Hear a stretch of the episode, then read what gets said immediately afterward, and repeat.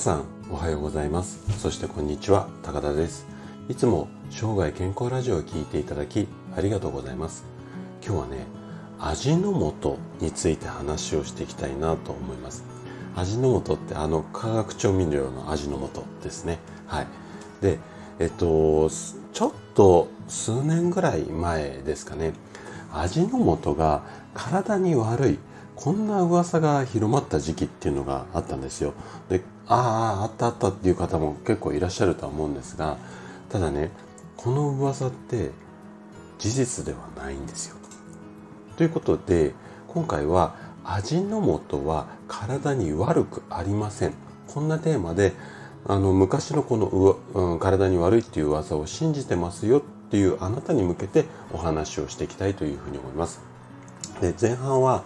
味の素で体にいろいろな症状が起こってしまうのかっていうこととあと後半後半はね大量摂取をしてしまうと、まあ、障害になることはあるんだけれども、点々点々っていうような感じの話をしていきたいなというふうに思います。で今日も専門用語を使わずに分かりやすく話をするつもりなんですけどももし疑問質問などありましたらお気軽にコメントいただければというふうに思いますじゃあね早速本題の方に入っていきましょう。で味の素がこう体に悪い。この、まあ、話の根拠となった考えっていうのはこんな考えなんですよね。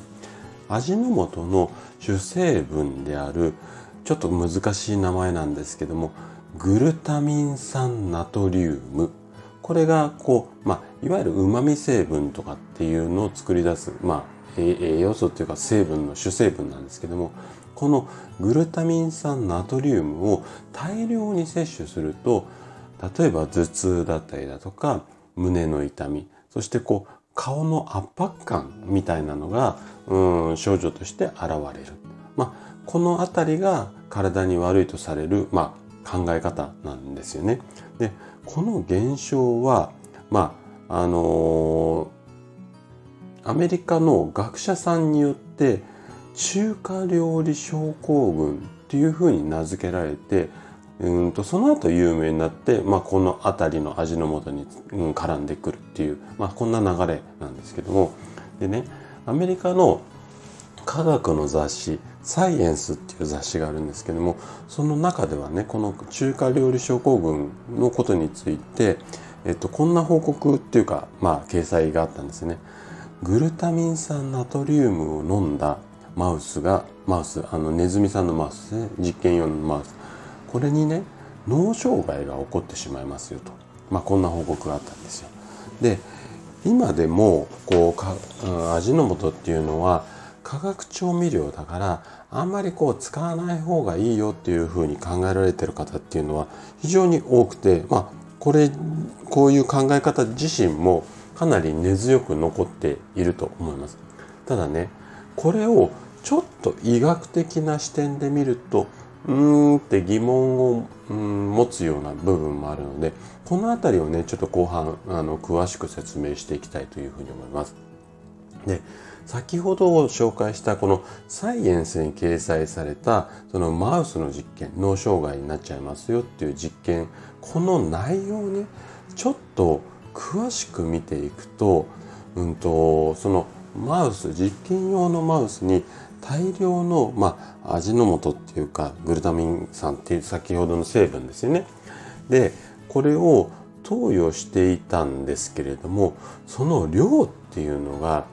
かなりすごい量だったんですよね。で人間に換算すると体重 50g の人が1日に1キロ以上そのうん主成分であるうんとグルタミン酸ナトリウムこれをまあ1キロ以上飲み干した、まあ、液体で与えてたので飲み干した、まあ、こんな計算になるんですよ。これってちょっと現実的ではないじゃないですか。でねその後、このサイエンスに発表されて、えっと、その後なんですけども、例えば WHO だったりだとか、あと国連の食糧農業機構っていうところがあるんですけれども、こんなところの機関が何度も似たような実験を人間に対して行ったんですね。で、その結果、全ての機関が味の素の安全性には問題ない。まあ、こんな結論を出しているんですよ。でね、こう、反対にってわけではないんですが、1984年にフードサイエンスっていうアメリカの雑誌があるんですけども、そこにはね、こんな記載がなされてるんですよ。大量の塩で味付けをするよりもグルタミン酸ナトリウムのいわゆるうまみを使った料理の方が安全で美味しい料理が楽しめる。はい。っていうことなんですよね。で、じゃあこれ何を信じていいのかっていうところになってくると思うんですけども、あのー、ここで、まあ、味の素であったりとか、化学調味料っていわゆる、いわゆる化学調味料などを肯定っていうか推奨するつもりは全然ありません。はい、個人的にはね。で、ただ今日お伝えしたかったのは、こういったいろんなこう、なんとか説っていうか、これは体に悪いとかいいとかって、こういった情報っていうのは、まず、鵜呑みにしないっていうことがやっぱり大切だと思うんですよね。で、こうやってちょっと調べていくと、いろんなこう、まあ、裏って言ったら変なんですけども、あの、本質的な部分が出てくるので、ある程度、こう、ざっと聞いた後に、え、本当なの？って言ったら、うんと自分で調べてみるとか、そういった形で、ちょっとこう、確証を得てから、うん、なんか、こう、生活の中に取り入れる。まあ、そんなことが必要になってくるかなというふうに思います。でね、ここからはちょっとあくまで個人的な考えになるんですけども、